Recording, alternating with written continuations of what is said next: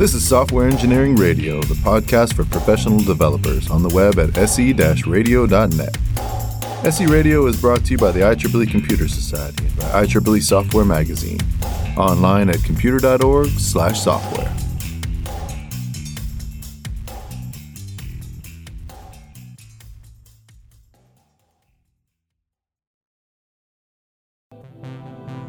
Developers, are you ready? It's time to upgrade your data platform to InterSystems IRIS. Choose your language, choose your tools, choose your environment. Collaborate, build faster, and deploy more efficiently. When you can make faster decisions, there's no telling what you'll create. Ready, set, code. Start coding for free. Visit intersystems dot com slash try to try IRIS. Welcome to Software Engineering Radio. I'm your host, Gavin Henry, and today my guest is Bert Hubert. Hello. Hi, Bert. Um, Bert has had a twenty-year track record in commercial and open-source software development. He is the author of the open-source PowerDNS name server, which powers around fifty percent of all internet domain names in Europe. Bert is active in the I E T F and works on the standardization of D N S. Bert, welcome to Software Engineering Radio. Is there anything I missed in your bio that you'd like to add? Uh, no, this was good. Excellent. Um, during the show, we'll be talking about D N S security in general, with the second half of the show talking about D N S over H T T P S, or more commonly known as D O H. However, I'd like to start with an overview of D N S. So, what does D N S in its basic form? We, we used to be able to say that, look, D N S is like the phone book of the internet. Uh, it's no longer working because younger people have never seen a phone book. Uh, so it's become easier to say that the phone book is like sort of D N S of telephony. Whenever you, you, you type in a name on the internet, computers cannot directly connect to names. They connect to I P addresses, I P v four, I P v six. And D N S sits uh, between you and the I P addresses. So whenever you want to connect to a website, uh, your computer needs to look up uh, what is the I P address of that website. And uh, D N S provides that. And in addition to that, it's not just I P addresses for uh, website visits. D N S also tells you where the mail server for a domain is located, uh, for example. So without D N S, uh, we like to summarize it uh, over at PowerDNS that without D N S, there is no internet. And if your D N S is slow, then your internet is, is slow. And if your D N S is sort of um, working so-so, then your whole internet experience will be so-so. Okay, so what is the current protocol? What does it look like? Oh, that's a good question. So it is an old protocol. So the, the first roots of D N S go back to like nineteen eighty-three or something like that. And it was influenced by Pascal, uh, which is a programming language was was sort of popular uh, in academia at the time. And it is a, a binary protocol. So whenever you look something up, packet has to be crafted. And this packet contains the query, of course, but it's not anything you would uh, recognize as, as JSON or as X M L or whatever. It was written in a time when every bit counted. And they tried to make sure that almost every D N S message and almost every D N S response fit within five hundred twelve bytes, because that was the maximum packet size that they thought they could reasonably use. And because of that, there is actually, the protocol is like fully binary, and domain names are, for example, compressed internally. So if you have a D N S query that has a, a bunch of answers, then instead of repeating the names of all those answers, it will contain pointers back to the original previous answer. So it, it, it is a binary protocol with built-in compression. And, and you can imagine how well uh, that went. Because the amount of D N S exploits and, and crashing bugs we have seen over since nineteen eighty-three has been like stunning. So in short, it is a very old protocol that we uh, rely on all day long, and it's tricky to get right. So I wouldn't class that as simple in today's terms? No, no, no. It's it's definitely not simple. And and you see, for example, that, that often it's, it's, it's messed up. So for example, Uh, D N S knows the difference between this name does not exist. So let's say I want to go to uh, power d n s dot u k, and that name probably does not exist. And so that's one kind of D N S error. But there's a second D N S error that says, well, the name exists, but it does not have an I P v six address. So that's a nuance beyond that name exists or it doesn't exist. It says the name exists or uh, the name does exist, but the thing you asked for does not exist. And uh, many implementations will, will mess up these two different outcomes. And for example, many load balancers, even to this day, when they do D N S, if you ask them for the I P v six address of a website, they will very frequently uh, give the wrong answer. So they will answer the whole name you asked for does not exist. They will not say the I P v six address does not exist. They will say, no, the whole name doesn't exist. And this, this has in the past led to like really big brand name websites disappearing from the web because a big load balancer messed up this kind of nuance. And they all do the D N S themselves, I take it? Yeah, I, so for a very long time people used to use the, the, the very good BIND name server for everything, to the point that when we started PowerDNS, the only way we could describe ourselves was as a non-BIND name server. So BIND is the not it was not the first name server, uh, not by a long shot even, but like in the nineteen nineties it was the only name server around, to the point that, yeah, we had to describe ourselves as a non-bind name server. Recently, people have started to craft their own name server things for all kinds of products, and and they've been doing a terrible job at it. It, it is a protocol that is fiendishly difficult to get right.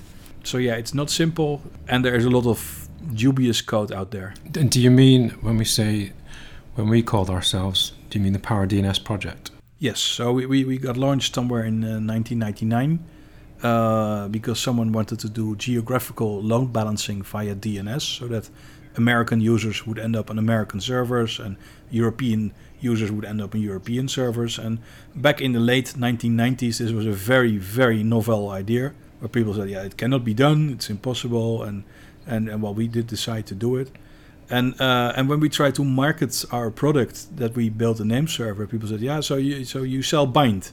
And we said, no, we, we made our own name server. But that was such a strange concept at the time that, that we in, in our marketing, we just had to sell ourselves as a non-Bind name server. I see. Talking about load balancers and um, C D Ns, uh, on show three forty-seven, we interviewed Daniel Corbett on HAProxy, which I think discusses D N S there. And we also did show three forty-five with Tyler McMullen on C D N networks there for uh, the listeners to review again. So if we take the usual scenario, not, not server-side but browser-side, you or I go to our browser of choice. There's a handful of choices nowadays. You type in the, the website and then it does the D N S lookup. What you've explained already is I P v four. I P v six, so that would be an A record and a double A double A record. Is that? Yeah, we actually call it a quad A record. Quad A, okay. And uh, because it's easier to pronounce, so it's actually the the action starts earlier than you say, even as you are typing a U R L in the U R L bar. Now, now that we still have it, but while you are typing it, D N S lookups are already being made. So we we very often see these these partial uh, requests happening. And then when you finally hit enter, then it's likely that the D N S lookup has already completed in the background. And indeed, it does simultaneous I P v four and I P v six lookups. And it will also then attempt to simultaneously set up connections to the I P v four and I P v six address and start working on which chain finishes first. So if, if the uh, I P v six lookup and connection finished first, that's the, the server that will actually get the request. And this is the so-called happy eyeballs principle. And uh, it turns out that this this already uh, is, is, is complex enough to get right. Because especially I P v six, and, and we love I P v six uh, very much so, uh, more than our users, I, I would say. But I P v six queries far far more often than you'd like come back with errors, for example. So the, the correct answer is, of course, here is the I P v six address for the website. The second best answer is, well, the name exists, but it doesn't has an, have an I P v six address. But quite often you get back the answer, the whole name doesn't exist, or you get an actual error back that says, yeah, we, we tried to resolve this name, but yeah, we got timeouts, it didn't work. Um, so quite a lot happens behind the scenes to make D N S work really well. And that's important because, like I said, if D N S is a bit slow, the whole, bri- whole browser feels slow. So browsers by now, they do a lot of tricks to make sure that they that their queries get answers uh, uh, pronto, because it really impacts the user experience. Yeah, it sounds like there's more than a handful of D N S requests going on as soon as you even think about going online with the browser. Yeah, if you look at D N S traffic that is coming out of a typical household right now, and because of the, the, the functions we, we fulfill at some of our uh, deployments, we have statistics on how much D N S is coming out of a household. And that is a typical household now generates, I think, one D N S query per second or something like that. Oh, wow. And and that and that's a, that's a whole household, by the way. And um, apart from the A and quad A records, what else do you typically see being stored in D N S? Yeah, so as mentioned before, when you do send out email, um, the right mail exchanger needs to be found. So that's a so-called M X record. And you see a lot of those, both on the, the sending side. So one of the things that, for example, that that we uh, that you can do with D N S is if you have a network with millions of subscribers on there, and you're worrying about bad behavior going on there, like servers that have been hacked. And one of the surest ways of finding if a server is, is hacked is checking how many M X domain queries it is doing. Uh, because many servers that have been hacked will uh, furiously start to attempt to, to spam the whole world. So then you see tons of M X records going by. And uh, a close second, or, or they might even be f- be more important than, or at least more frequent than M X records, are so-called uh, text records. So and text records were just meant to be to store arbitrary bits of text in D N S for whatever reason. And if you look what has happened, these text records are now used by many spam lists to where you can look up if this I P address is known to be spamming, or uh, if this domain name is known to be involved in phishing.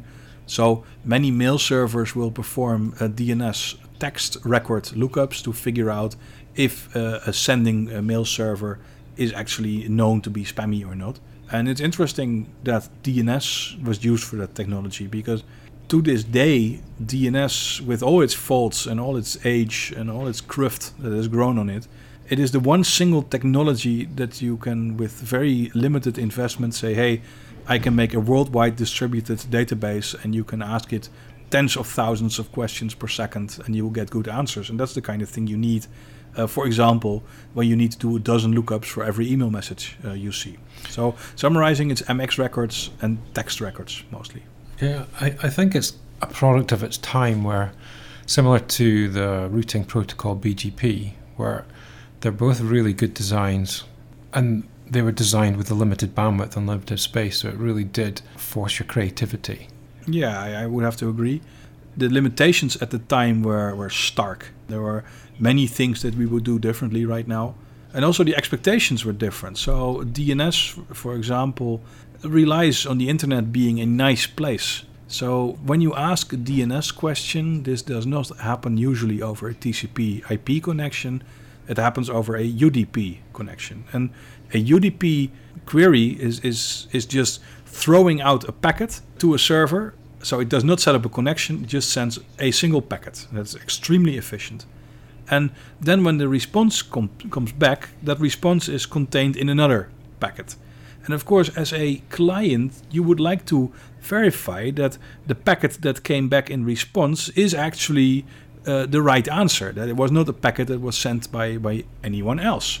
Uh, you want to have an, a big I D on there to make sure that the, the, the response matches the query. And uh, and these days we, we insist on like sixty-four bits of security for that kind of thing, so that people don't randomly send answers that might get uh, accepted. And it turns out that in D N S, on every query and every response is a sixteen-bit, a two-byte field, and that's the field that tells you that this answer is the right one. And that was fine at the time, because they said, yeah, that means that you need to send thousands of packets if you want to spoof in uh, a fake answer, and then no one is going to send thousands of packets, because that they couldn't, yeah, they couldn't imagine that happened. And and these days we can send a thousand packets in a millisecond. So it turned out that that protection level, that sixteen-bit protection level that they put on there in nineteen eighty-three, is is completely inadequate by today's standards. It's like the adage, "Who needs more than what was it, two K or two meg?" Yeah, yeah. And actually, when you go back, when you ask people, said, why did you use only sixteen bits of security? And and the answer was sort of stunning. They said, oh, we didn't even mean it as security. It was just a sort of to make it uh, more C P U efficient to match the, the question to the answer. Uh, they didn't mean it as security. And, and and to make things worse, in the original specification, they also said, well, because of the way uh, computers work, uh, if you send a question to name server with I P address A, you might get back an answer from I P address B, which we know as spoofing. We, we we now see this as a man-in-the-middle attack. And uh, the R F C at the time helpfully, so the R F C is an internet standard, and the R F C helpfully said, well, if you get an answer back from the wrong I P address, you should still accept it. And uh, yeah, we cannot imagine that that anymore. But on the other hand, we have to realize that we, yeah we, we used the protocol. We were at least I wasn't around uh, designing internet standards in nineteen eighty-three. And yeah, it was a different world at the time. What types of D N S servers do we have?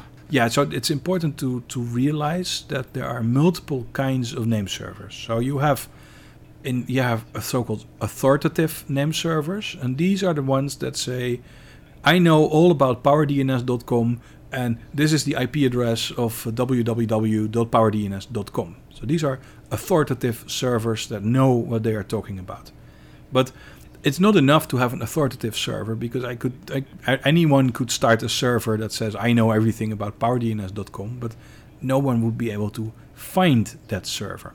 So to solve this sort of chicken and egg problem, everything on the internet starts with the root servers, and these are now I think over a thousand servers with twenty-six I P addresses.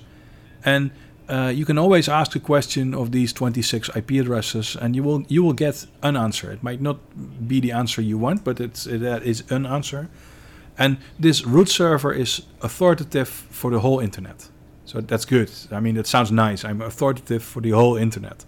Root servers effectively don't know a lot, but they do know that if you ask a question for uh, power D N S dot com, they know that, well, actually we don't know the answer to that, but we know that the .com servers, they know the answer, and you should ask them. And then the root server helpfully gives you a list of I P addresses for the .com servers. And the .com servers, we can ask them. We can say, hey, uh, dear .com server, what's the I P address for power D N S dot com? And the .com server will again say, well, I, I don't really know, but I do know where the power D N S dot com name servers are, and maybe you should ask over there, and here are their I P addresses. And then finally you end up with this authoritative server that I started this story with, and that one can actually tell you, yeah, this is the right I P address. Okay. So twenty-six I P addresses sounds a bit familiar to something else that has twenty-six things in it. Yeah, and, and, and, and it is still a lucky accident. Okay. But I'll, I'll I'll get to that, because it ties into the five hundred twelve byte packet limit I mentioned okay. originally. But but now to find our way among all these authoritative servers, that, that was originally uh, thought to be too much work for simple computers. So a separate server was invented for that, called a resolver or a cache. And this resolver or cache, that would then traverse all these authoritative servers, starting from the root server, to find the answer to your actual question. And that is actually still the model that we have. So in your browser, you type the domain name you want to visit.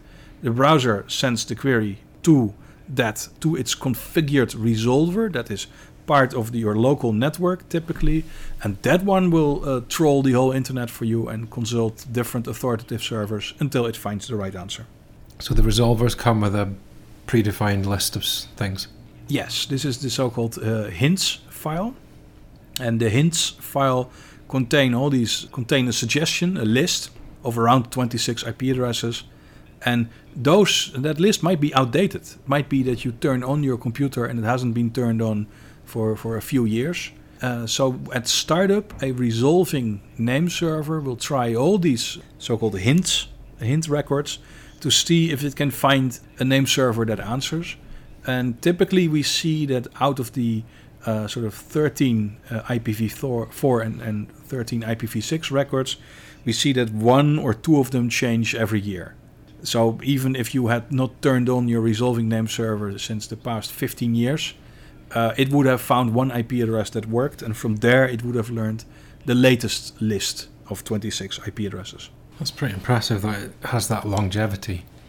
Yeah, I think that came from a time when people realized that uh, a computer that you haven't done any administration on for the past ten years is bound to be hacked by now and be operated by a troop of Russian hackers that you don't know. At the time, they thought it was very important that machines that had not been had not seen any maintenance for the past ten years would still work well.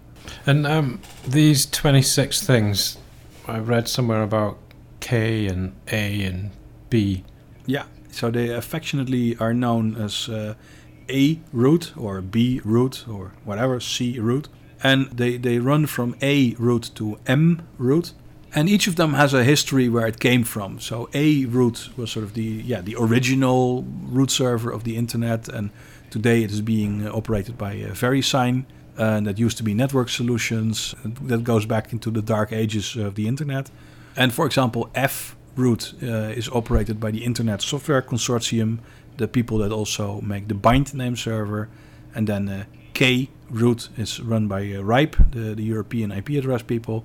So each of them has a has a has a host and where it lives. So NASA has one, and the Japanese I P v six project has one, and that uh, not even not that long ago, these were actually uh, these thirteen servers were also actually physically like thirteen servers that you could visit. So I've I visited a number of them, and it is sort of fun to sort of stand next to one of the the roots of the internet. But these days, through the miracles of, of Anycast, it has now become possible to take a single I P address and have it be served by, by hundreds of computers all over the world. And so I haven't done run the latest numbers, but I, I, I would guess that if you physically look at how many computers are doing root serving right now, that is a number that used to be like thirteen and is now probably closer to one thousand or maybe even two thousand. Yeah, it really does show you how critical D N S is to the internet, that it's safeguarded by all these independent companies. Yeah. Um, I'd like to move us on a bit because we're running out of time a little bit. So when we use the recursors, they have a list of hints in their database, and then they go and validate that and speak to the root. If we talk about trust, how does power D N S dot com get into the whole system? You know, how do you, if you forget the commercial side of buying it, but how does that get registered within the core of the D N S, and, and how does that get trusted?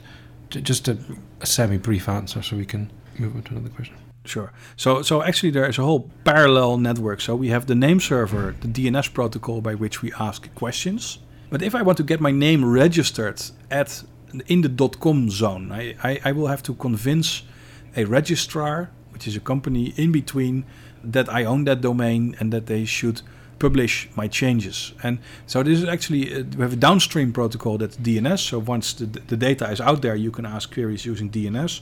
But if you want to change D N S data, there's a whole zoo of protocols, some of which are standardized, called E P P, for example, and and, and many of them that are not standardized. So actually the whole authentication business of how do I make changes to publish domain names is is far messier than how how do you actually send out queries. And how does the registrar prove who it is to get the domain name registered, as it were? Oh, that's that's a really good one. And uh, to be honest, I don't really know. It's sort of interesting that I don't know, uh, because that shows you how how big the separation, the gap is between the people that serve D N S names, which would be my business, and and how people register domain names. And I assume there are blobs of X M L which are being signed with certificates and. But to be honest, I don't know. I looked at it for, I've got a business in the U K to get registered with Nominet, and it's quite a process. It's like creating a new business, really. You've got to prove that you've got a customer base, that you're trustworthy, that you can do all these things. And I'm not surprised it's something that you don't really know about unless you've tried to sell domain names. Yeah, no, but it, it it's good that it's somewhat difficult because the people that, that are operating in there, they they have the power to, to register domain names and change them on your behalf. Because you make no mistake, if you reco- if you register your domain name somewhere, you can do all the security that you want, but the place where you registered the domain has full control over your domain name, and they could change everything about it. It is crucial that you register your domain at the right place. Exactly. So as software engineers, why is D N S so important to us when we're writing internet-facing software? It always sits between you and the client. and or or if you are the client, it sits between you and the server. And unless you're really fond of typing in I P addresses, then then there is no alternative. You always have to pipe your stuff through D N S if you want it or not. And the interesting thing is that actually being in the D N S world, uh, we are rather fond of using I P addresses uh, because they always work. So I recently launched a project uh, that, that has to connect to servers. And for the longest time, I did not actually su- support D N S lookups in there. I told people to connect to fixed I P addresses. And uh, and when that no longer scaled, I, I started using D N S, of course. But there's sort of an irony in there that I come from this. My, my whole company is called D N S, and we're like, well, let's see how far we can get without D N S. But in general, you will always, everything you do touches D N S. And if you want it or not, so for example, if you look at the D N S queries that come out of a typical enterprise, you will see all kinds of failed projects in there, old servers, uh, companies that have been acquired and, and stuff. Everything is D N S. So even if you want it, or and I'm not saying it's great technology, it's just that you're, yeah, it's very difficult to not use it. And um, do you recommend that anyone ever runs their own resolvers as a software engineer or authoritative D N S, or do you uh, suballocate that to a different yeah, team? No, I, in a typical enterprise situation, you had best say, look, there's no competitive advantage for you to run your own resolver. That's, that's really something that your network provider provides, and it, it will not get better if, if you run uh, your own from an enterprise setting. The answer is, is very diff- different if you are at home and, and you don't trust your internet service provider. But if you are in a professional setting where you don't trust your network, you're probably in the wrong place. Yeah, I see. That might be something we'll touch on a bit when we get to the D N S over H T T P S. Okay, so I'd like to shift us along a bit. So now we've covered what D N S is. Obviously, we could speak hours about more detail of what D N S is, but I think that's a good foundation. Yeah, we could, yeah. I'd like to s- discuss um, as many of the bad things that we have time for that can be done to it. Um, so you can tell us a little bit about D N S hijacking. Yeah, so there are... D N S is vulnerable in a number of ways for being hijacked, but... But the story is actually slightly different than, than you might think. Um, it is possible to fake D N S answers because the original D N S protocol has no encryption on it, no authentication, there's no integrity. So uh, if you sit on the wire and you have the ability to change packets, you can just invent your own D N S answers and, and no one will know. This was typically seen as, as very bad, and of course it is very bad. But in reality... turned out that it is, it's pretty difficult because if you are the man in the middle, you can already do a lot of things. And the main worry was really not so much the man in the middle, but was the man on the side. And by that I mean that, let's say, I know that someone, uh, someone's house, they're uh, watching a lot of uh, YouTube videos or whatever, and so I flood their house with answers to the question, what is the I P address of youtube dot com? I just keep sending packets that contain the answer to the question uh, of the I P address for youtube dot com is one dot two dot three dot four. And then the idea was that eventually one day my fake answer would be accepted and your computer would connect to one dot two dot three dot four and not the real YouTube server. And in practice, it turned out that this, on a modern internet, this is v- extremely difficult to do and has not been done a lot in practice. What has been done a lot in practice and has been extremely painful is where D N S gets hijacked administratively, by which I mean we don't hack the protocol, we uh, just move your whole domain name to new servers. And why has that been so successful? It turns out that there has not been a tremendously good focus on the registrar security bit. So you may have, uh, have a very good uh, secured network, but in the end, your domain name is controlled by a very weak password. And, and this has been exacerbated that the original and often most important domain name for a company has been registered by the founder originally in the, the early days of the company when there was no security department. So the password might be as strong as password one two three. And this has, has caused a ton of pain where people's domain names have been moved away from them administratively, and then they have had to have a fight to get them moved back to themselves. So I would say that D N S has been attacked more administratively than technically, oddly enough. Um, what would you call that type of attack? I, I, th- I think they, they, they do call it, a, well, uh, they call it, for example, a registrar hijack. Okay. And there, I, th- I think in the U S, the, the N C S C created a special name for it. uh, which, which I don't know right now. But the key insight here is that if you run your own business or if you are in charge of domain names, try to figure out for all your important domain names who actually controls those domain names. And there, and you should pay very special attention to the account recovery capabilities, because more often than not, the original founder registered the domain name from his Hotmail account, which is still around and uh, may be long compromised. And then an attacker can go to the registrar and say, hey, I lost my password. So that falls into the normal type of social engineering. Yes, yes. So these are normal attacks. Yes, it is, but but but it turns out that, that people pay a lot of attention to all kinds of things, and then the uh, most important uh, password of all of them, which is the, the, the password that controls the whole uh, domain name of the company, is single factor and super weak.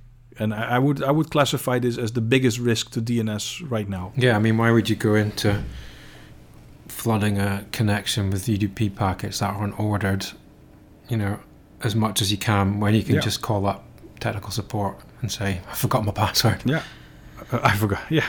Well, actually, if you look at most big banks and if you look at, at Google, for example, most of the really big privacy-aware companies have become their own registrar because they decided it was just too scary to hook all their security to a company that has less security skills than they do themselves. So in the Netherlands, every bank is their own registrar, because that made them able to have a direct connection to the .nl people and not have someone else uh, sitting in between. Just going back to the D N S hijacking, you said that it's not very common, but I just wanted to understand when it's flooded with packets, because you previously explained that D N S is U D P uh, and they're not ordered, they can just sit and it will just confuse it at some point and think, oh, that must be my reply.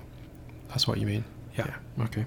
Yeah, that that's the that's the trick. And it used to be very easy to do that. You had to figure out only this this I D field, this sixteen-bit I D field, and that was trivial to do. That was really simple. People could do it in two seconds. Is it something you should be worried about today? No, because an an, uh, an R F C was written. Actually, I wrote it. That said, well, actually, we don't need just a random uh, I D field. We also need a random source port. And with a fully random source port, you just suddenly went from sixteen-bit security to thirty-two bit security, which is still not luxurious, but it turns out that if you try to spoof four billion packets, the people do tend to notice. Okay. Can I move us on to amplification attacks? Yeah. Oh, yeah, sure. Oh, boy. Yeah, amplification attacks. With so many IoT devices, I guess it's still out there. Yeah, it is still out there. Uh, and actually, at, at times, it becomes huge. Um, so the whole idea there is that you take a, a device that does not have that much bandwidth and you make it send a thousand small D N S queries per second, which is maybe all you can get out of this, this small device. And then you, but the queries you send out are uh, designed to create huge answers. So you send out these thousand small queries per second, and these small queries generate gigantic answers of maybe two kilobytes each. And then suddenly you created from your bandwidth limited device, you just created a twenty megabits per second attack, which of course still not a lot uh, unless you have thousands of devices again. And from time to time, and, and the, the trick is then to send out a query from a fake I P address. And then what happens is your answer goes out from this fake I P address, and then the response goes to that real I P address. And if you've picked your address right, you can you can yeah send out a limited number of questions from fake I P addresses and then flood the real I P address with great force. And from time to time, uh, last year, uh, late uh, two thousand nineteen, someone decided to a- a- attack the PowerDNS name service this way. And we have no idea why. We have no idea why why someone did it, but it's it's it's still big, and and the the practical upshot of this is that you should be yeah you should monitor your name servers. That's really the only, you can rate limit them. So modern D N S software is able to rate limit itself. That has its own challenges, but your your high performance name server might be part of a high performance botnet without you knowing it. That would be a public name server, wouldn't it? Yes, these are public name servers, and we we saw it as a bit of an interesting challenge to see well, how, how, how well do we deal with a few hundred megabits per second of attack. So that would be your authoritative name server. that you've got. Yes, that's where those were our, our own our own corporate yeah. name servers, and so we we took this attack as, a, as an opportunity to learn, and we did learn a lot. I have to admit. Yeah, you would either you would have to rate limit yourself or be behind uh, someone else's denial of service scrubber or something like that. But uh, the D N S does uh, attract some um, uh, yeah larger amounts of traffic than you would uh, expect maybe. We've got a good article on the I triple E Computer Society, Society website on securing D N S in the cloud era that goes into that. So I've got a link in the show notes for listeners to pick up on.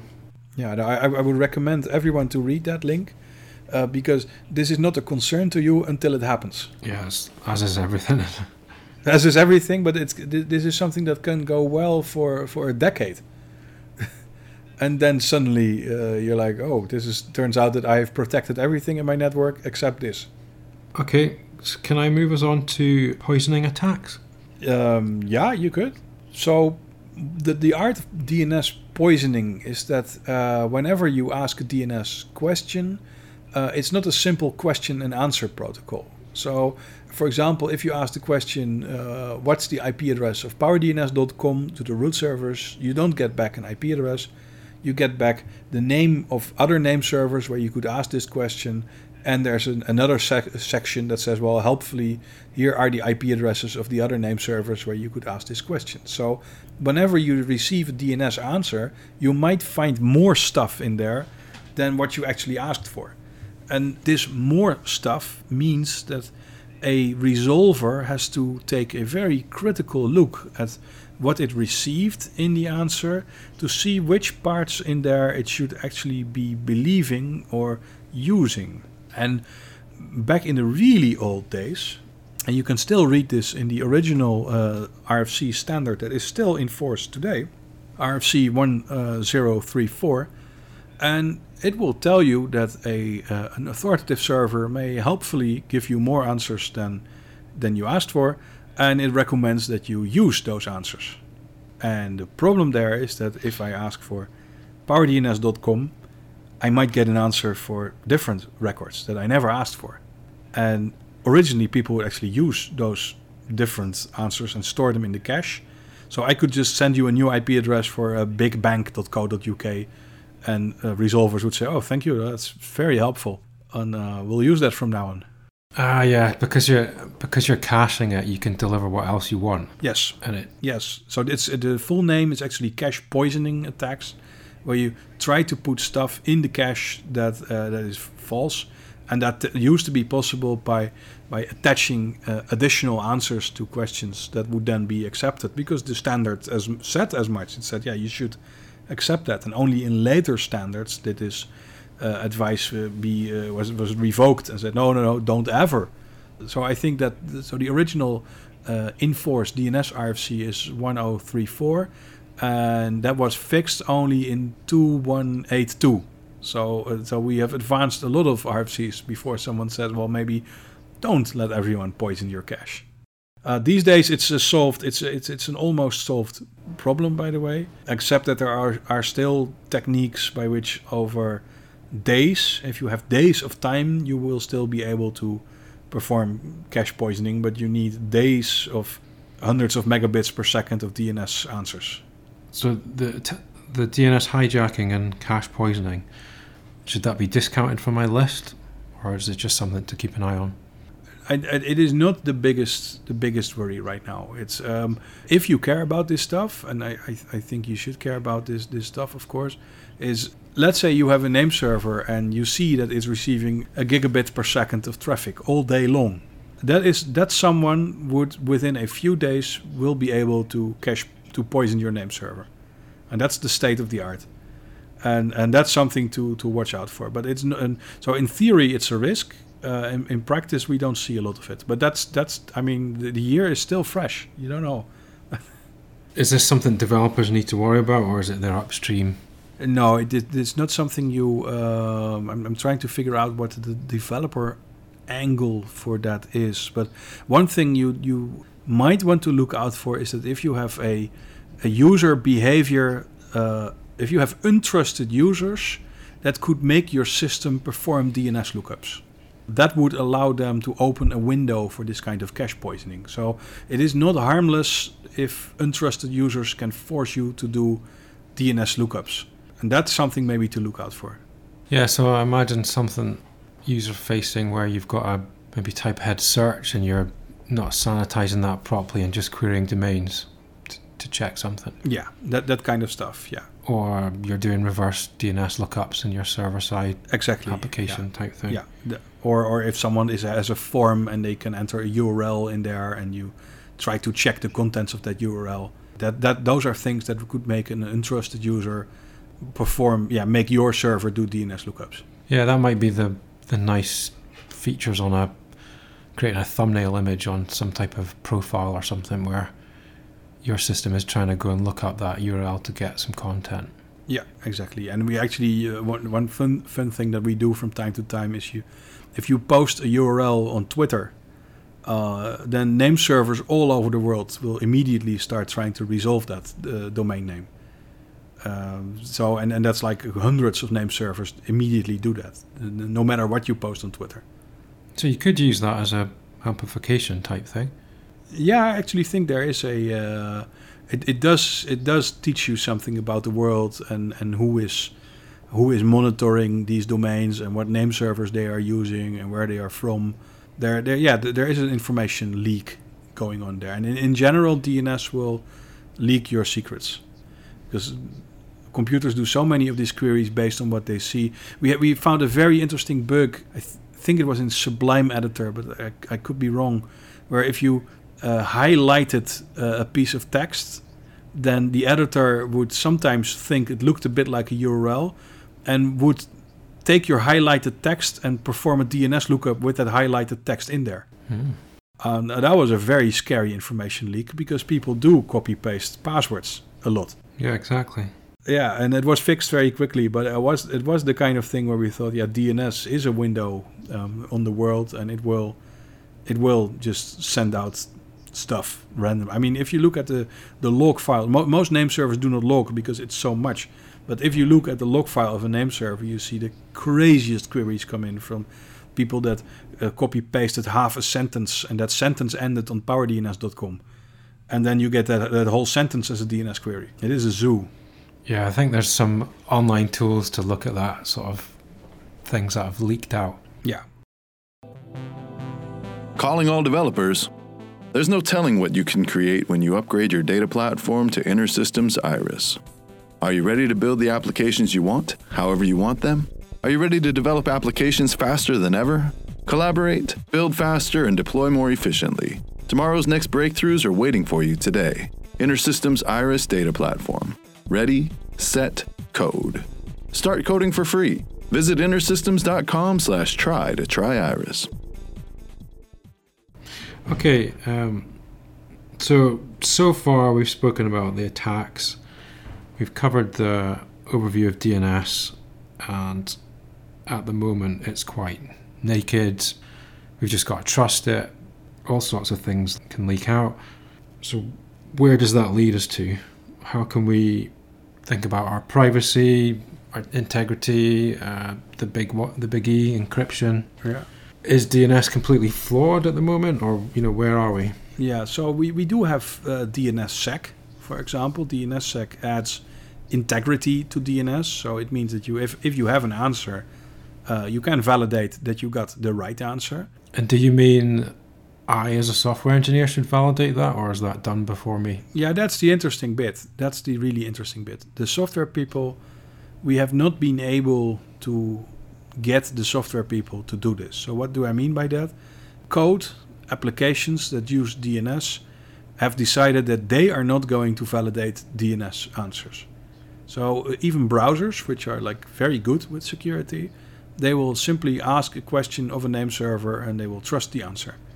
Um, technically speaking, it's entirely possible for a uh, browser to validate D N S answers using D N S S E C. And a surprising number of domain names are now D N S S E C signed.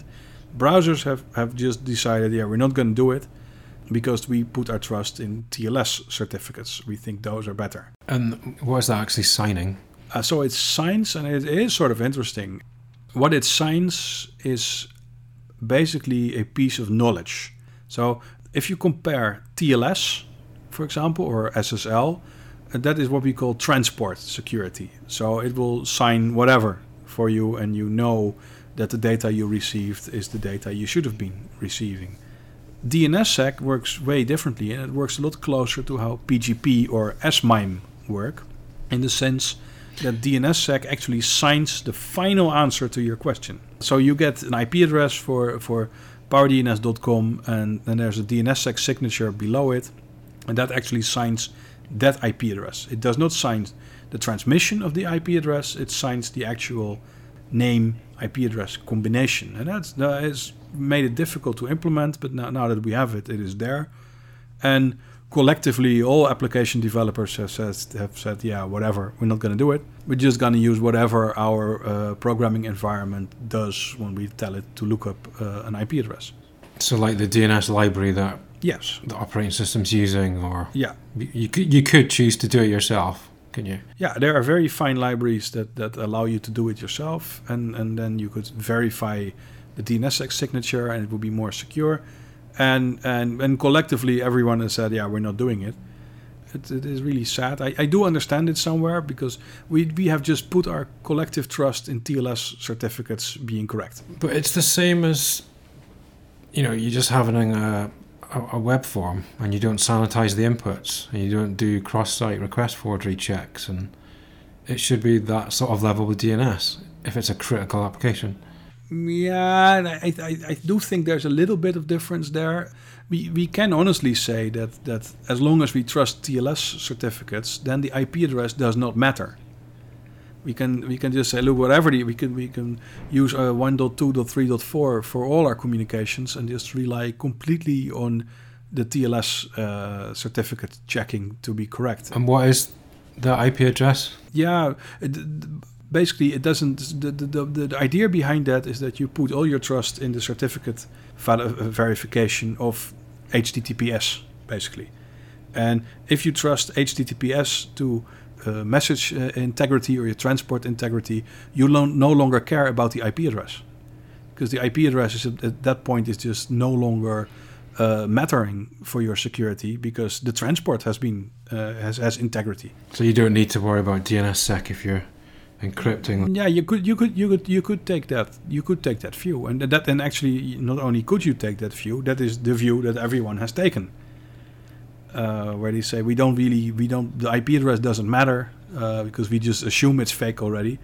We get our security from, from verifying the T L S transport, and uh, it's fine up to a point uh, until you you've seen that there have been hijacks where people uh, hijacked the D N S name uh, briefly, and then were able to get themselves a whole bunch of new T L S certificates based on that brief hijack.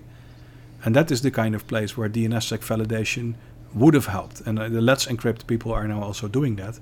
So that's nice. So there is a role for D N S S E C, uh, but right now people are just not doing it. Yeah, there's a type of, there's a, like a chicken and egg scenario there, where a lot of companies, to validate you own the domain, ask you to do what you discussed in the introduction by hosting a text record on your website yeah, or your domain it. name record. So if you've hijacked the record, you can then get the certificate to prove that if you're running D N S over H T T P S, yeah. it's yours. We actually did a show, um, episode three seventy-eight, with Joshua Davies on attacking securing uh, private key infrastructures, P K I. So if listeners can jump on there to see what you can do to actually get that D N S S E C um, broken. So if you want integrity without encryption, you've got D N S S E C. But if you move D N S queries over to T L S or H T T P S, you can kind of drop D N S S E C with the caveat that you've just explained. So so what does that bring us? Yeah, where does it bring us? I think that the, the, the internet security is still, right now, still a web of cards, or a house of cards. Um, as long as you can are able to take over control of a domain name, you can do a lot of terrible things to people's uh, certificates, and uh, there are ways to pin certificates, and but they're not super strong. And I think the world would have been a lot better if we had DNSSEC to, well, at least tighten up control uh, of that, yeah, that text record phenomenon that you mentioned. That if you're able to manipulate a single text record on a domain name, that you're able to do everything on it from that point on. So, at the moment, we've got um, the privacy concerns as well that are wrapped up. Yep. In all of this, do you want to take me through what privacy concerns there are without DNSSEC or encryption on the local network, enterprise network, or public Wi-Fi? Just briefly, and then we can drill into how yeah. we're addressing that and if that's the right way. Yeah, so very briefly, you should realize that D N S traffic really tells you everything about a person. So if you look at, if you only have access to someone's D N S records, you will be able to tell where they live, what phone they have, what brand of T V they have, where, the, where the, which streaming video services they use, where they live, where they work, what their, uh, what, what schools they go to, where, where, what sports teams they like. D N S is per per per bit, perhaps the most privacy-sensitive uh, material on the internet right now, because it tells you it tells you which hospitals you visit and everything. So it is very much worth it to protect uh, your D N S records, because we don't want too many people to uh, have access to those.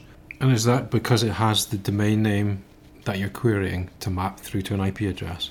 Yes, exactly. So if you only have the D N S traffic of someone, you will see whatever they typed into their browser, and or whatever app they launched, or if they if you have a webcam or a printer. I mean, if I look at the D N S traffic in my house, I can tell you exactly what printer I have and what phones people have and uh, when they play. And how how is that? Like, is there some other type of metadata in that query apart from just the domain name? No, th- that's that's it. No, it's just a domain name. It's just a domain name. But if you look at what, what modern tools, what kind of D N S lookups they do, uh, the whole name of my printer Uh, gets sent out as a D N S query, and uh, and the Nintendo Switch in our house uh, wakes up at night and does D N S queries to see if there are updates or not. So that might be to like Nintendo dot com. Yeah, or, or it goes to uh, Nintendo Switch Update Server dot com. Ah, I see. Yeah, I'm just trying to understand how you map. Yeah. The query to the device. Yeah, no, it's it's very it's, it's very uh, descriptive of what's going on in your house. And. And it is we, we did a small experiment, PowerDNS, with a data set that we have, which is a pre uh, pre G D P R. So it's a long time ago, but we tr- we tried to figure out if we could find ourselves in uh, this huge data set, and based on only a few things like where someone lived and uh, where they worked. So you basically look at everyone that makes a connection to I map dot power D N S dot com and something with the name of the town in which they lived, and we immediately found uh, our guy in this huge data set. Uh, because he was the only one visiting power D N S dot com and visiting the name of that village. So it is a very descriptive and privacy-sensitive thing, and it's very much worth uh, protecting. And it's that, for example, if you have all that information, how do you map that back to a person? Is it not just arbitrary data at that point? Yeah, so th- this gets you to the point of what is uh, pseudonymity. And uh, and if you have a, a list of I P addresses and domain names they they visit, um, this very quickly is becomes de-anonymized. So um, if I look at myself, I radiate a pattern where I visit lots of power D N S dot com uh, related content. I have a few other projects, and if you would say, uh, give me all the I P addresses that visit uh, the following uh, five websites, that would always be me. Yeah. So if if there's a an F B I request for Bert, for example, he's the the chief architect of PowerDNS, look for anything with PowerDNS in it. You could go yeah. that way. But the other way around, how you would need something to look for, really. Yeah, you would you would need to know something uh, about. But it's not that difficult. If if, if someone has a Tesla and, uh, and, and, and I know that they work at a certain company and I know the name of the sports team that they like, that every step in that narrows it down tremendously. And uh, and all these things radiate outside from your uh, radiate out of your internet connection. And so, with this big list of leaking information, do these concerns go away if we switch to using D N S over H T T P S or T L S? Well, the the problems certainly move, because encryption, of course, cannot dis can it cannot make the data go away, because this is internet. Uh, I mean, you have to if you make a connection to. to a website, somehow someone will know that you made a connection to that website. It's almost impossible to hide that. You can only choose which people do get access to that data. Yeah, and if if you were to profile your office connection, your home connection, there'll still be X amount of traffic coming from that connection between eight and six p.m., for example, so they know you're there. Yeah. Oh, that that's the other one. That's so that, so that, that's the traffic data. So that's just the, the fact that you are using D N S queries. Mm-hmm. But the whole discussion that's going on now is where people say, look, D N S is unencrypted, and that's that's bad. And I, I am in full agreement with that. We should encrypt D N S uh, every place we can. But the solution that people have chosen for that is say, well, right now, most of your D N S traffic is unencrypted between you and your service provider. So that might be Sky, or that might be B T, uh, or that might be PlusNet. So they, they can see what you are visiting. And the proposed solution is then to encrypt D N S, which is good, and then send it to a new third party. And they then get access to all your browsing data. And and I'm that is a part where, where I say I'm not that convinced that that actually is, is progress. Because before we had this highly regulated telecommunications company, at least here in Europe. And uh, so the, the telecommunications company knows yeah what sites you are visiting, which is okay, yeah, I'm not happy about that. But it is the, it, it's not pro, uh, progress if we then say, well, from now on, this American company will know exactly what sites you are visiting. Yeah, your telco is pretty much heavily regulated by the government. Yeah, and uh, that has upsides and downsides. That means that the third-party D N S. Yeah, the, the, the, the telco typically here uh, is very regulated and and has to adhere to G D P R or very G D P R-like uh, legislation. And that means they are in a bad place to monetize your data. It doesn't mean it's impossible, but it's, it's there are a lot of hurdles in place, and it's it's going to be very tricky to just start selling people's uh, traffic data. And if the proposal is then, well, we want to encrypt your D N S, but in order to encrypt your D N S, we're going to send it to, I don't know, Google or Cloudflare. Uh, these are far less regulated places. Well, and these are the current proposals. The original story was that, yeah, we have to give it to Cloudflare because the big internet service providers of the world, they are not uh, working on encrypting their D N S. And the good news is that that has changed with all uh, the, well, many of the very largest internet service providers are now either offering or working on offering fully encrypted D N S. And with that, I don't see a lot of benefit anymore of sending all my encrypted data to a third party that I did not select. So if we just take a step back, we've been able to do D N S over T L S, which is, I presume, the natural step. Throw a protocol over T L S and we're encrypted and we're done. Why are we not all on that in the world? Actually, so we did, this has been standardized. So there was an R F C, a standard that says this is how you do D N S over T L S. And then no one did it. Nothing happened. And why did nothing happen? Uh, for one thing, uh, as as we discussed earlier, people don't really see D N S as a security thing because they say, well, we're not trusting D N S anyhow, uh, so we don't really care. And that was one reason, just the lack of care. Uh, the other reason is that D N S over T L S runs over port eight fifty-three. So that's the normal D N S port, but then eight hundred higher. And port eight fifty-three is just simply blocked in most environments. You will not be able to send out a query on port eight fifty-three from most corporate networks because they, the, uh, yeah, everything is now uh, everything is blocked these days except port four forty-three. Uh, so H T T P S is the new T C P, and so D N S over T L S didn't take off. One, because people really didn't care, and secondly, because most firewalls just blocked it. Um, so why H T T P S and a new protocol? I think you touched previously that port eight fifty-three is just not going to be opened in the real world and everything speaks four forty-three. So what does that protocol look like? Yeah, so so what they did when people got sort of re-energized on this and they said, we need to do encrypted D N S, they said, we're going to make sure that no one can block this. It was a design goal. It's stated in the first paragraph of the standard that says we want to do D N S that cannot be blocked. And uh, and the best way of not being able to block something is to move it to generic H T T P S queries and say, hey, this is everyone has to allow port four forty-three anyhow, so we're going to use that. So that was one reason why they moved to D N S over H T T P S.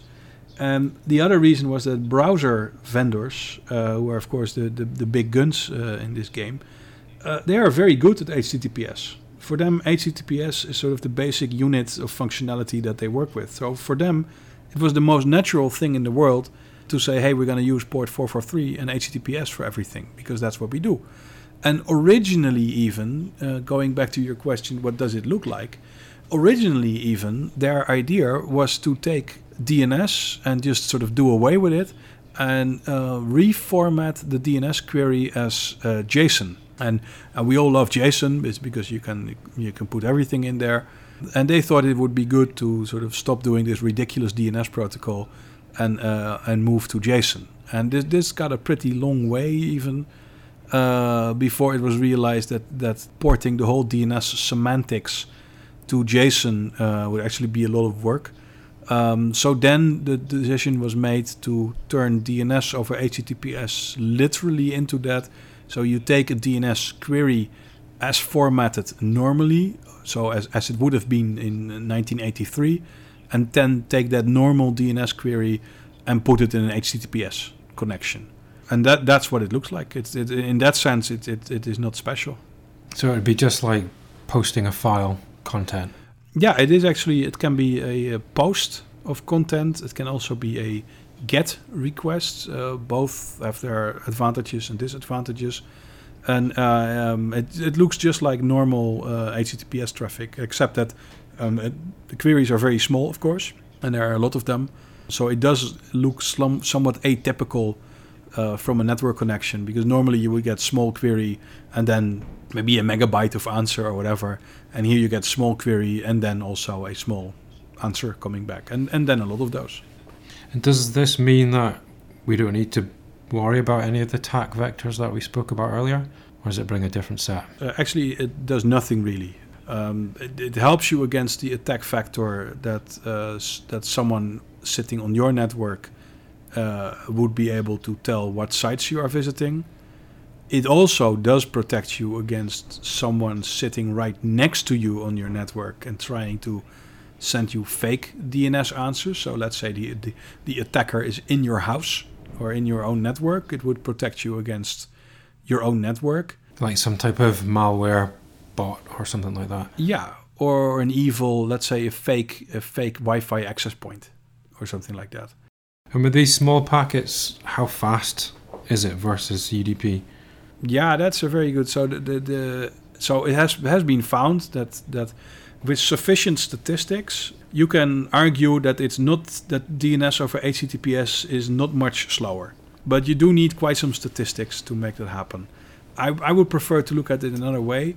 A uh, well-performing traditional uh, D N S over U D P name server will always be faster than D N S over H T T P S, and by, by some margin even. If you, however, make the comparison between a not very well-maintained uh, resolver and a very well-maintained D N S over H T T P S resolver, then you find that the very well-maintained D N S over H T T P S resolver Uh, can in fact be as fast or even a little bit little bit faster in some cases than the not very well maintained classic D N S resolver. But there is a significant um, overhead. And from the point of view of um, an I S P or a network operator, can they prioritize this traffic over another type of H T T P S traffic? Yeah, n- no. Actually, that would be extremely difficult. Because they can't, they can't look inside it. No, it looks just like normal traffic. And Uh, and in fact, the, the, the delay is not so much due to uh, congestion or other things, but simply by because it uses so many more packets to get the same thing done. Uh, so a typical D N S query response is typically two packets, classic D N S. With H T T P S, um, we've seen this take six packets or more. So that's like a factor of three more. So there, there is always going to be, uh, you cannot prioritize yourself out of a latency situation. And I guess you've already got it implemented in PowerDNS. Yeah, we were actually so we we were sort of really early with that, and and there's a slight paradox in there that we've been arguing heavily against sending D N S to yeah, third parties, mostly in the U S, because originally the idea was just that we would start sending all our D N S to, to Google and Cloudflare. And we thought that was a terrible, terrible idea for the autonomy of our networks and, and our privacy. But many people then started fighting D N S over H T T P S, and we thought that was misguided. We said, no, it's, it's not the protocol that's doing anything wrong. It's what people do with it. So we then shifted to making sure that anyone could start doing uh, encrypted D N S, so that all the large uh, service providers of this world would be able to offer their own encrypted D N S, because encrypted D N S is good. Um, so that's why we came out early uh, with these capabilities, and have now also been able to scale them up scale them up for use in uh, really large-scale networks with uh, tens of millions of people on there. So while we decry the move of D N S to less regulated third parties, uh, we were uh, very enthusiastic about making sure that the protocol was easily implemented. Well, you've pretty much squashed my last few questions in that section with that answer. That's really good. Ah, um, uh, that's efficient. So if it's so perfect, what problems are there still to work out? Yeah, the, the, the, one of the issues with, uh, one of the fun things, let me put it the other way around, about classic D N S, is that because every query is just a single packet, that means that uh, browsers could just send out twenty-five queries and wait for answers to come in. And some answers m- might come in earlier, some might come later. So, for example, if you send two questions for the uh, I P v four and I P v six address, the I P v six answer might come in earlier, sometimes the I P v four answer might come in earlier, and the browser can just simply use the first answer that comes in. If you send your queries over uh, D N S over H T T P S, that is actually a connection-based protocol. And being a connection-based protocol means that uh, if the first question has not arrived correctly over at the resolver, The, the second question will also not have arrived correctly. The second question can only be processed once the first question has arrived, and this is called head of line blocking.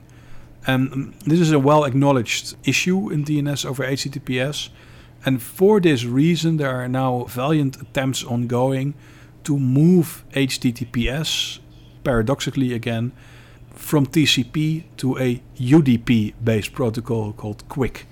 Q U I C. This Q U I C protocol then brings the sort of out-of-order benefits of U D P to H T T P S.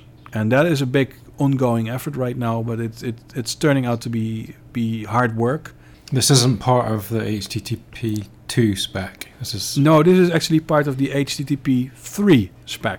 Okay. Uh, because it turned out that H T T P H T T P two, for all its glories, did ship with the head of line blocking issue that, that you just get when you use T C P. So in that way, uh, D N S over H T T P S is actually currently a step backwards in terms of per- sending out parallel queries and, and operating on uh, less than perfect networks. Because th- this is all about packet loss, by the way. I had to just to clarify, yeah. uh, a single dropped packet will now cause D N S over H T T P S to come to a standstill. Given all the intelligent people dealing with this, you as a given also, how did R F C eighty-four eighty-four get out? Yeah, I think I think the best answer to that is that many of the people involved live in the U S. And in the U S, the privacy situation from uh, service providers is just dire. They will they will sell all your data all the time. And from that perspective, there they argued we need to do something that cannot be blocked by Verizon. And the only thing that they could come up with that could not be blocked by Verizon was D N S over H T T P S. And given the background that we have to do something, and this is something, then you could end up with the D N S over H T T P S R F C. And then you can, of course, have the privacy worries where you say, well, look, uh, if we now start sending our D N S to another third party, maybe maybe they will also sell all our data. And then they said, no, we're going to sign really good contracts with those people where they promise not to sell our data. And and then they, they arrived at the sort of nirvana for them where they said, well, we've solved the uh, Verizon selling all our data problem. And we have a contract that says that this new third party will not sell all our data, and presto, we're done. We achieved something great. And from the U S perspective, I, I can understand where they are coming from. What what benefits do you see that have come out of this apart from D N S being encrypted?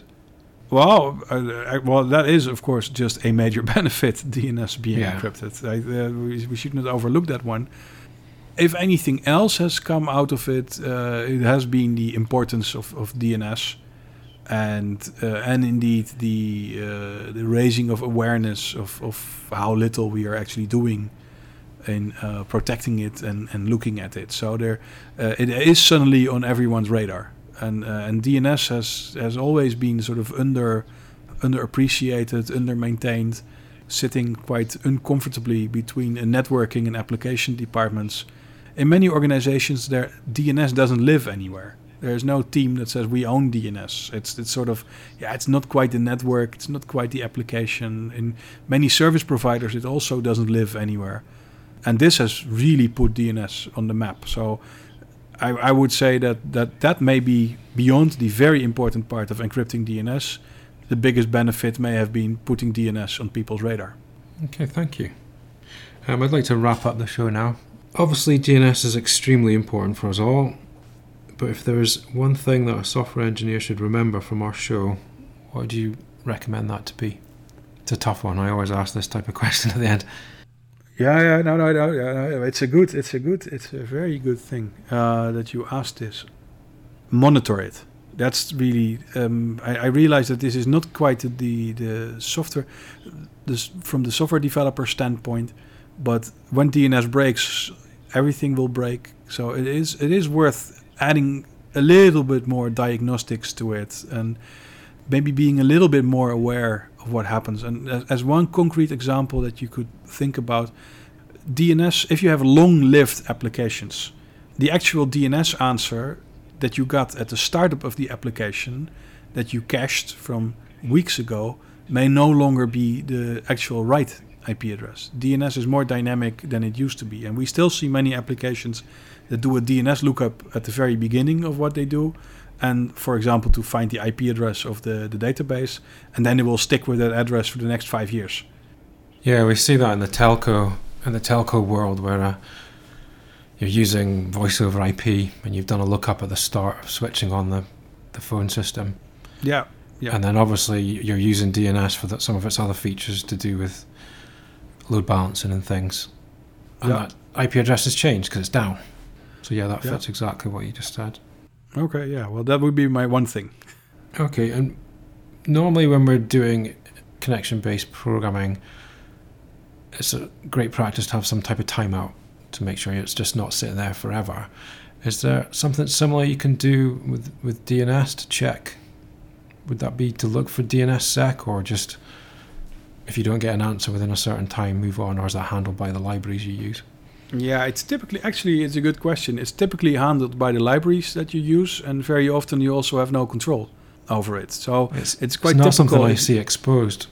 No, and it actually it should be, because you cannot just, a, a, a native D N S lookup might take as much as ten seconds. And and you would only hear about it failing maybe after ten seconds. And and that can be a big, big downer for any kind of, of performance or failover to a, a secondary thing. But still, there is, there is no uh, solution for it, because a bona fide D N S query can actually just take six seconds to complete. There are important domain names. A famous one was in the in nature dot com, the, the famous science journal. And they had such a convoluted D N S setup that if your uh, name server was not already aware about nature dot com, it could easily take like twelve seconds to resolve the nature dot com I P address. And and subsequent lookups would be very fast, because it would have all the uh, related data in the cache already. But there is no guarantee that you will get a D N S uh, answer within any reasonable uh, amount of time, which is which is actually one reason why in some of our stuff we personally do not use D N S, because we were like, yeah, I don't know when, when I'm going to get an answer. Yeah, maybe that's the take home from today, is to be conscious that D N S can take a while, and it's something you should maybe bring into application. Yeah, and the other thing that, that people could maybe think about is, and that's is uh, D N S records have a time to live, and uh, this time to live is just that says you can cache this answer for one minute or five minutes or one hour or whatever, And these numbers are typically set extremely low. Um, so even though there's no chance of this I P address changing uh, sixty times per hour, we still set the T T L record to sixty seconds because maybe one day we need it. And it turns out that if you take this I P address and you give it a T T L of half an hour or even an hour, then everyone using your stuff just gets better performance. And the downside is that maybe one day you need to change the I P address and uh, it will now take an hour before everyone notices. But I have news for you. Even if you put the T T L on one minute um, and you change it, after one minute, not everyone is using the new I P address. So if there's one thing to look out for, it's ridiculously and needlessly low time to lives on D N S answers. And if you upgrade that to an hour or half an hour, then everything will just suddenly become snappier for everyone. Oh, interesting. Thank you. Is there anything I missed that you'd like to mention? No, no. I think this was uh, was, was well-rounded, and, and we did not get bogged down too much in well-visited areas of the D N S over H T T P S discussion. Yeah, I've, I've linked into the show your um, YouTube talk that you did at um, N L N O G last yeah. year. Yeah, that I've also linked in Paul Vixie's one. Also good. EuroBST, yeah. Which is really good. So where can people find out more? You've got two Twitter accounts, I think. Yeah, I think the the, the D N S one is at PowerDNS underscore Bert. And that, that's why I publish most of my uh, D N S-related uh, things. Yeah, that's where I follow you and see most of your tweets. Yeah, no, that's probably the best one uh, for uh, if you're interested in D N S. Excellent. Well, Bert, thank you very much for coming on the show. It's been a real pleasure. This is Gavin Henry for Software Engineering Radio. Okay, thank you very much. Thank you for listening. Developers, take your marks. It's time to upgrade your data platform to InterSystems IRIS. It's time to deliver complex mission-critical applications in the fastest route possible. It's time to use any data from any source. It's time to embed analytics and create interactive user interfaces. So what are you waiting for? Choose your language. Choose your tools. Choose your environment. Collaborate, build faster, and deploy more efficiently. Done and done. Tomorrow's next breakthroughs are waiting for you today. InterSystems IRIS Data Platform, the fastest way to build applications. Ready, set, code.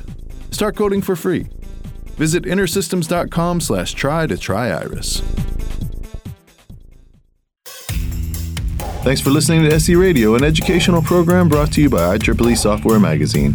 For more about the podcast, including other episodes, visit our website at s e radio dot net. To provide feedback, you can comment on each episode on the website or reach us on LinkedIn, Facebook, Twitter, or through our Slack channel at s e radio dot slack dot com. You can also email us at team at s e radio dot net. This and all other episodes of S E Radio is licensed under Creative Commons License two point five. Thanks for listening.